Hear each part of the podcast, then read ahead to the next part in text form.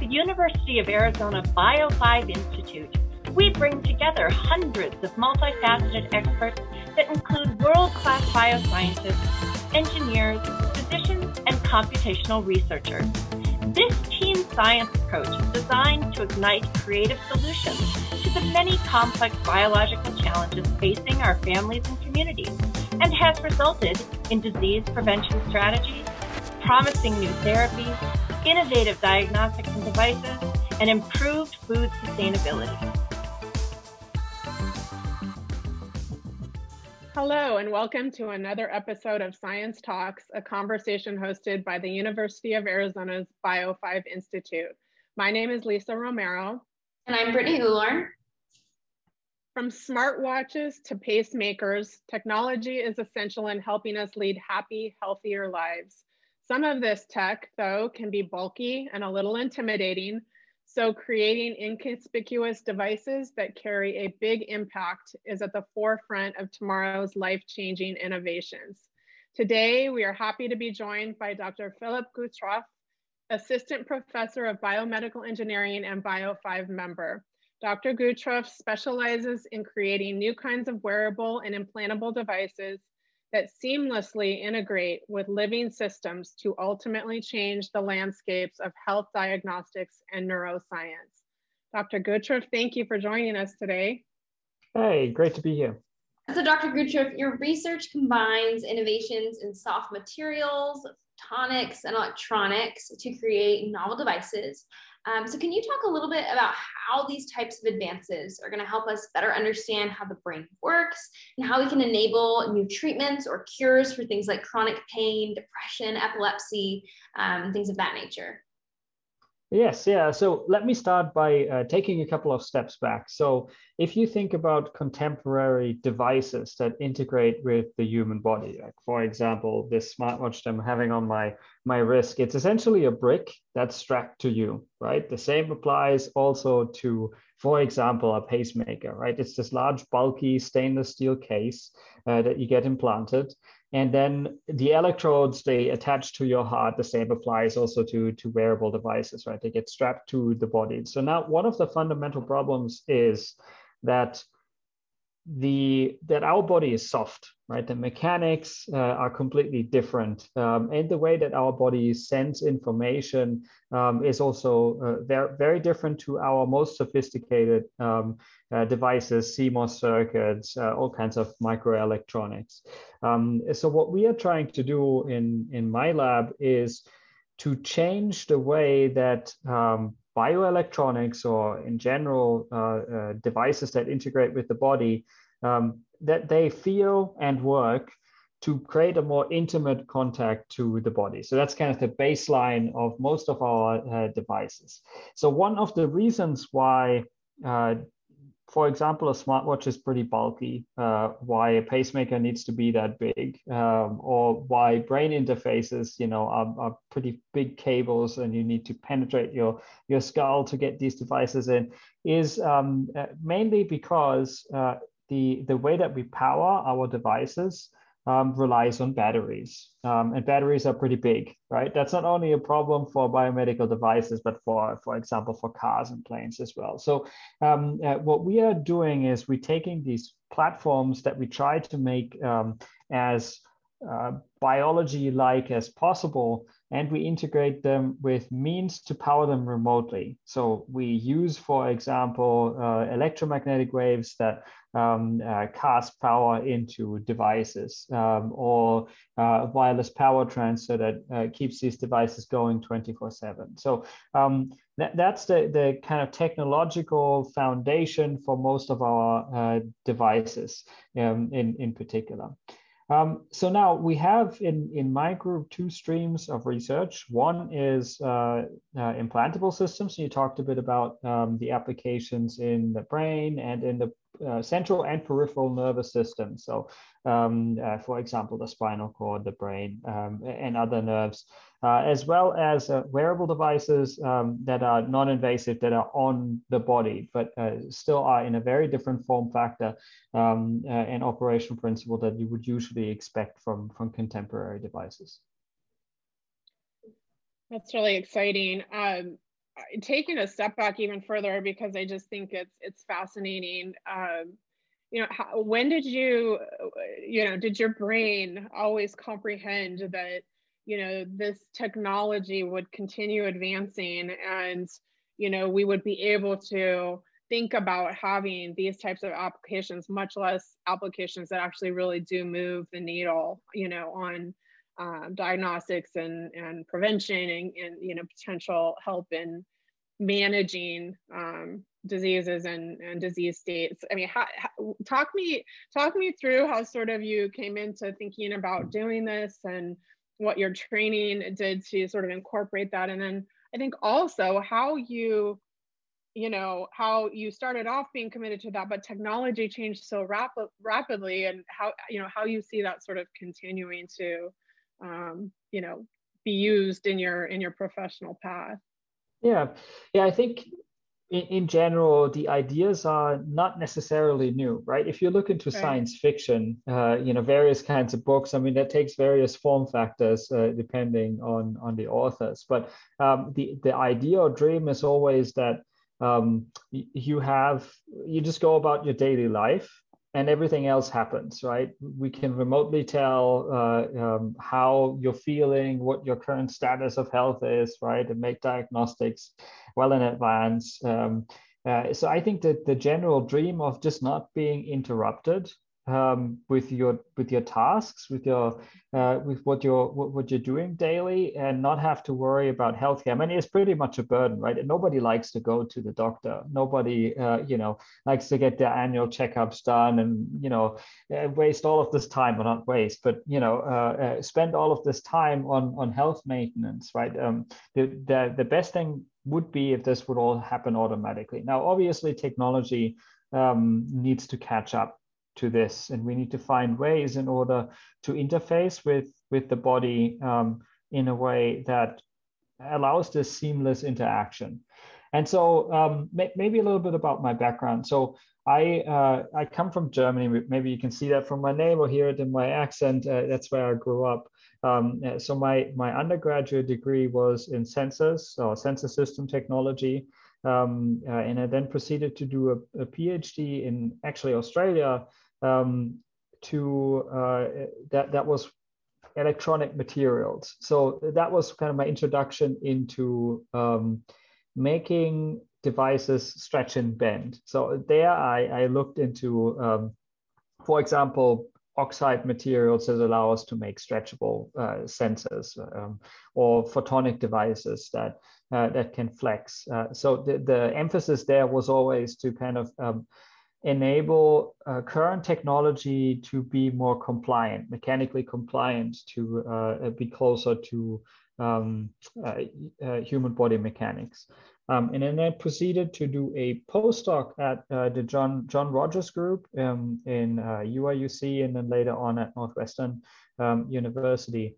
Um, and, and that group pretty much pioneered some of the soft electronic approaches um, and, and we what I developed there is um, capabilities to interface with with the brain, for example, or collect um, uh, certain biomarkers from from the skin. So uh, that, that's my education where I come from. Uh, and now in my group, we really try to emphasize um, these technologies and and bring the unique um, experience in in wireless electronics uh, to this um, uh, to this platform to enable very seamless interfaces. May that be for the central peripheral nervous system or also for wearable devices. The idea, the goal is, and we can partially do this already, um, that you go about your daily life and everything else happens. Um, uh, so um, yeah. I would love to not go to the doctor anymore to just get, you know, just get the basics measured and and to be able to predict that. I think that's what you know people don't understand they're they're still you know give, giving giving that they just have to go somewhere to do it. You know? exactly yeah. Yeah. Uh, go ahead oh, Brittany. thank you for taking us through your you know education. It's really clear to see how all these different bits and pieces how they've kind of helped form what you're doing in your lab um, currently and how you've kind of moved with the trends and that nature. And i know you mentioned a lot of different fields like photonics and optics and sensors and electronics and but all, you know we're also talking about the human body and the brain. Um, so it's clear your work is very interdisciplinary which is you know exactly at the heart of what we're all about at bio5 so i'm also just curious do you find yourself collaborating with people from other disciplines a lot to be able to bring in that expertise to uh, help you know inform how you make your devices of course, yeah. It, this is essential, right? Um, I'm, I'm in biomedical engineering is my home department, so um, it, it it is really important. Or the the possibilities, especially here at the University of Arizona, really help us to do our research well, right? We're, we're just a couple of steps away from the hospital. So just to give you one example why that's super important, um, we have uh, this new device class class we call um, osseous surface electronics. So these are um, thin electronic sheets of paper. You can think about this as uh, it's literally as, as thick as a piece of paper. These devices, they allow us to uh, capture a lot of information about bone health. Um, uh, and we can grow them onto the bone to form this permanent interface, power them wirelessly, and we extract the data also completely wirelessly. Now, um, uh, the, initial Im- impulse uh, came actually from a conversation just after I started, maybe two, three days or so after I started here at the University of, uh, of Arizona a couple of years back, um, uh, where uh, folks from the, the med school had um, research projects where they laminated strain gauges onto the bone in order to understand um, bone health or bone regeneration, uh, various kinds of mechanisms uh, on a fundamental level. Um, now, they always would have loved to have uh, this in a form factor that allows them to take these measurements all the time, uh, because that can really inform how we can do therapeutics, for example. It really informs our uh, basic understanding of, uh, of how bone health um, how bone health works in general, right? There is no means of doing uh, these measurements right now continuously, because if you have wires attached, you can imagine, right? There's a large infection risk, so you can do only momentary studies for for a relatively short amount of time. So um, uh, this is really where we can then come in and bring our expertise in software electronics, um, and wireless power transfer to then create devices that are, you know, only that that big, um, you know, uh, two post stamps or so, um, that you can then laminate onto the bone um, and and get that data. So yeah, it, this wouldn't be possible if all of these people wouldn't be in very close proximity. We can make devices, walk directly over uh, to the hospital and, and, and, get them tested. So um, really, you know, being able to interact with um, uh, clinician scientists and also clinicians to get this direct input for the clinical need uh, for our for, for these devices and then be able to react quickly um, uh, to you know current ongoing trends um, is is really important and that's what uh, bio5 certainly facilitates and uh, in general the university of arizona I remember um, a few years back. When, when did you come to U, U of A? I can't remember when you started. It's maybe three and a half years ago. Yeah, yeah. I think it got close when you started. I, I, I don't. I mean, I remember sitting in a meeting. and You were not there, and it was it was re- related. It was some of our brain researchers, and um, you know they were doing some brainstorming about um, some potential content for a big grant they were putting in at the time. And I remember, I think you had just started, um, and one of them just uh, all of a sudden, was, wait, I know somebody that just started at the University of Arizona that's doing some work with songbirds um, that could potentially, you know, play into this grant and and how you know how it applies to to you know ways that we can help you know get data on brain and and and, and just integrate into this and I, I, mean, of course, at the time I, I had no idea, you know, what um, they were referring to, and they didn't even know a lot about it. But I think it's absolutely fascinating, and I think you've gone a little bit further with that project. So, can you tell us a little bit about that and yes, somebody yeah. that somebody that has, uh, you know, brain disease in, in my family very significantly that uh, novel ideas like that are, are pretty incredible. So I'd love to hear more about that. Yes, yeah, this is also a project that kind of grew here at the University of Arizona because we have researchers just across campus that work with these very rare animal models, or uh, you know, relatively not not not you know, uh, usually available. And those are songbirds. It's the only animal model that allows us to study how uh, we acquire speech in small animal models, right? And how uh, the brain kind of uh, deals with learning and also vocalization of, of speech. Um, as you can imagine, if you've seen songbirds, right, there's they, may be this size, right? They're tiny. so uh, typical instruments that we have currently to to probe what's going on in the brain um, they're bulky. Uh, they don't allow the birds to move around freely, and that is a big problem for songbirds um, because they don't sing if they're not happy and if they're not, uh, uh, you know, in their usual environment. But it's essential for them to practice their song. They learn it from their parents, and they use it then in order to find their mate, um, which we can use the cycle in order to understand how the brain works um, uh, when it comes to to speech. Um, and, and, so when, when I arrived here, um, some people knew about the, the work that I've done beforehand, uh, being able to create these tiny electronics devices that operate without any wires associated with it, that have no uh, real mass associated with them as well. Um, and and uh, um, uh, we figured out that we could actually make photonic interfaces to the, the brain that allow us to modulate certain um, uh, neuronal groups uh, that are important or that they suspected are important for um, uh, language formation. And so uh, this project is actually published um, uh, just um, fairly recently, uh, maybe half a year back, um, where we could demonstrate the for the first time to have these freely flying untethered animals uh, where we can modulate the song. So we, we showed, for example, if you uh, um, modulate certain uh, um, uh, neuron groups in the brain, you can shift the, the pitch of that song up or down depending on, on modulation. So um, that, that is a tool that's now available for the scientific community to um, really try to understand how uh, the brain acquires um, uh, language. Wow, it's incredible that your research, I mean, it's clear your research has so many applications, you know, and it, it touches so many different models as well. So it's neat to see that that collaboration across the university takes you all the way from looking at thin devices for bones to looking at pitch and songbirds. Um, it's just clear how wide your your impact is. And I kind of want to touch on even more of your impact and switch gears a bit away from research. Um, so I know you also routinely teach a couple of courses in like medical device design um, mm-hmm. and biomedical engineering research. So I want to know if you could speak to us a bit about, you know, your passion for educating future biomedical engineers and, you know, maybe tell us what, what are some of the biggest lessons that you like to pass on to your students?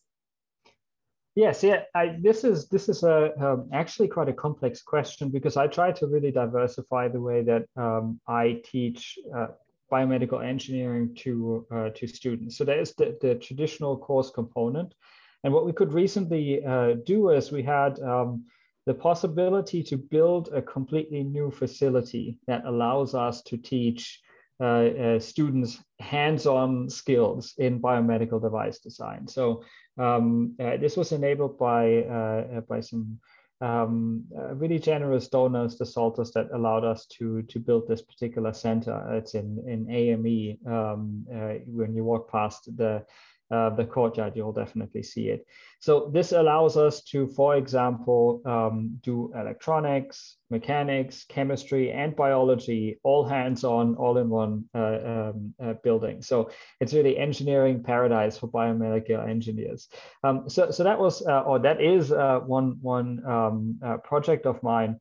Um, I, I, currently teach the BME 310, which is the biomedical device design course, and there we really emphasize um, not only designing, so we, we, go over clinical need, for example, and, and, what devices need to look like in order to really have impact, um, but we also build them physically. So the, these students come up with, um, with prototypes for devices um, that they create completely from scratch, electronics, uh, mechanics, uh, photonics, um, we have a competition at the end of the course. Um, last year's uh, uh, focus was um, uh, prepare for the next pandemic. So they had to come up with, uh, you know, what's most likely to going to happen again, and come up with devices that um, allow us to mitigate the um, uh, the devastating impact of of these particular events. So um, we came they came up with really cool devices that manage, for example, stress of first responders or that manage um, uh, well-being of, of people that are isolated uh, because of this. So uh, that, that's really engaging um, and also really cool to see the creativity of these uh, fresh young minds. so so that is that is one one of the courses that I teach. Um, but I also uh, make sure that I have a lot of undergraduate students participating in our research. Um, this is what motivated me. Uh, maybe a, a, quick background story to um, how I got started in science. I, I didn't set out to uh, to do a PhD. Actually, this is something that I kind of walked into. um, uh, I, I I was able to. I, I traveled a lot um, when I was uh, when I was younger, and I was always motivated to find um, kind of new opportunities and places uh, to experience, new cultures to experience. Um, and during my undergraduate uh, research, there was this opening in Australia that um, uh, allowed me to do research. And beforehand, I haven't actually done research. It was this opportunity that was a, a kind of a funded scholarship that allowed you to travel there, uh, do research uh, for a year. Um, and use that as uh, in Germany you have to write like a mini thesis for your for your bachelor's degree, um, and so I did that and really enjoyed this. I had um, this clean room uh, basically available whenever I wanted to. Um, and the supervisor were, were fairly hands off and they told me, okay, we would like to have the sensor and it should be stretchable. Find out a good way to do this. Um, and, and, so I, I um, you know, really got interested in, in, in the process of science. Um, and, and that really allowed me to, for the first time, to really um, you know accelerate uh, uh, my learning as well as my output um, by completely driving uh, you know my day uh, by myself and explore. So um, that's how i got to got started in um, in in science. Beforehand that wasn't my intention. I didn't really you know uh, tailor my academics uh, towards um, you know continuing there. I probably thought that i wanted to go to industry but this was really a turning point for me. So I want to open the same opportunities to undergraduate students um, here at the University of Arizona. So we have a lot of undergrads participating in research projects. At the moment, um, I think we're, well over, over 10 or 15 undergraduate students in, in my lab at, at this point in time. And they all contribute to, to projects. We had um, actually a couple of students that really um, use this chance to accelerate their own career. For example, we had um, an astronaut scholarship recipient um, in, in my lab um, that was on several high impact papers. And uh, he, he really was able to build up uh, quite a bit of knowledge in um, finite element simulation in order to uh, simulate electromagnetics as well as mechanics for these type of devices that we build. Um, there was also uh, a student that now is the, first, um, let me see if I got that right, um, the first Hispanic or Latina, uh, Latinx, Latina that uh, got the um, Oxford uh, um, uh, scholarship, also Oxford Fellows, I think it the, the name was. So um, I think she, she was for for a couple of years in my group as well. So um, in in general, I really enjoy these um, these success stories by opening up the group, enabling them to do actual research, being able to get on papers to really contribute to the work that we do um, uh, to kind of spark uh, that curiosity um, in in the next generation, like like it happened for me. So that's uh, probably one of the best um, examples, and I will steal that for people I talk to in the future about. Um, you know, we, we have a lot of visitors and a lot of people we talk to about Bio 5 and, and the nature of what we do and our what our, our, our incredible researchers do. But um, you know, something that that Dr. Barton, um, uh, the director of Bio5, believes very strongly in, and we all articulate as often as possible, is this. Uh, you know, many people I think see uh, a research mission and an education mission at a university as sort of um, parallel but separate tracks, right? Like, I mean, they're they're they're you know, a lot of people assume they're for two different endpoints. And, you know, at Bio 5, what our goal is, is to blend those two things. Um, you know, instead of having them run parallel to each other as goals, we merge that into a goal. And I think you described that beautifully, you know, in terms of the impact it can make in both areas, right? It it is better for educating our students to have hands-on opportunities to sink or swim like you you got and now you're giving back um, you know my one of my favorite sayings that isn't exactly uh, probably politically correct but is fake it till you make it you know you you you learn and then you you know right? But you have to learn first. And um, you you know you've you've provided that opportunity for so many students. And in turn like you said their creativity furthers furthers your research furthers other research. Perhaps they go into something else but um, you know your merging of those two goals has enabled them to do that. So that's very cool. Yeah i, I think also the for example the KEYS program we had uh, key students uh, over, over the summer. Um, they actually uh, uh, this particular student that was in that we mentored in KEYS is now uh, you know back in the group uh, doing research with us as well. I think that's not a, a, unique occurrence right? That happens all the time.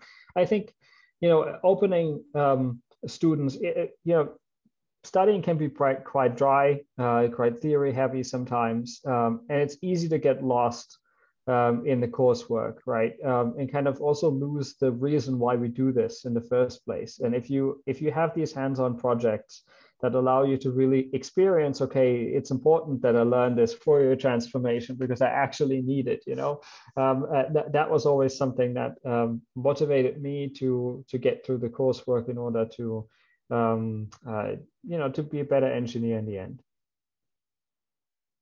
That's exciting. Well, so, I want to, you know, this has been a wonderful conversation. I want to end with one final question, something a little more lighthearted. Um, so we like to think of our scientists as superheroes. So if you were a superhero, and we're not talking about a scientific superhero, if you were an, a regular superhero, what would your superpower be? Yeah, that's that's pretty tricky question. Uh, um, it, it, that that is um, I I, I think you know I, I really like to um, explore opportunities as they they come along um, and uh, also leaving a little bit of room uh, to uh, kind of act in the moment um, and not have everything super planned out is sometimes actually quite helpful uh, for creativity. So uh, I think one of my superpowers is just to act quickly on opportunities uh, that present themselves in the in in the moment. Um, and I think we talked about two examples where um, this was very much uh, uh, um, the the reason why these particular projects came into existence um, uh, very very quickly as well. So um, I, I think that that would probably be my superpower. Well, I, I think your your super uh, sums it up very well, and I think um, those combine to uh, really serve as a foundation for your work that really is going to um, change and and save and and help many lives and aspects of of health and disease. So. Um, I want to thank you for that. Thank you for the work you do. Thank you for the mentorship you provide to our students and and thank you for joining us today. We really yeah, enjoyed, pleasure. We really enjoyed talking to you. Um, and uh, hope to do so again soon. So, and thank right, you to excellent. our listeners for joining us for another episode of Science Talks. For more information, please visit our website at bio5.org. From all of us at the Bio5 Institute, we'll see you in the next episode. Thanks to our listeners for tuning in to another episode of Science Talks. Continue the conversation with us next time as we learn more about the amazing science happening at the University of Arizona's Bio 5 Institute.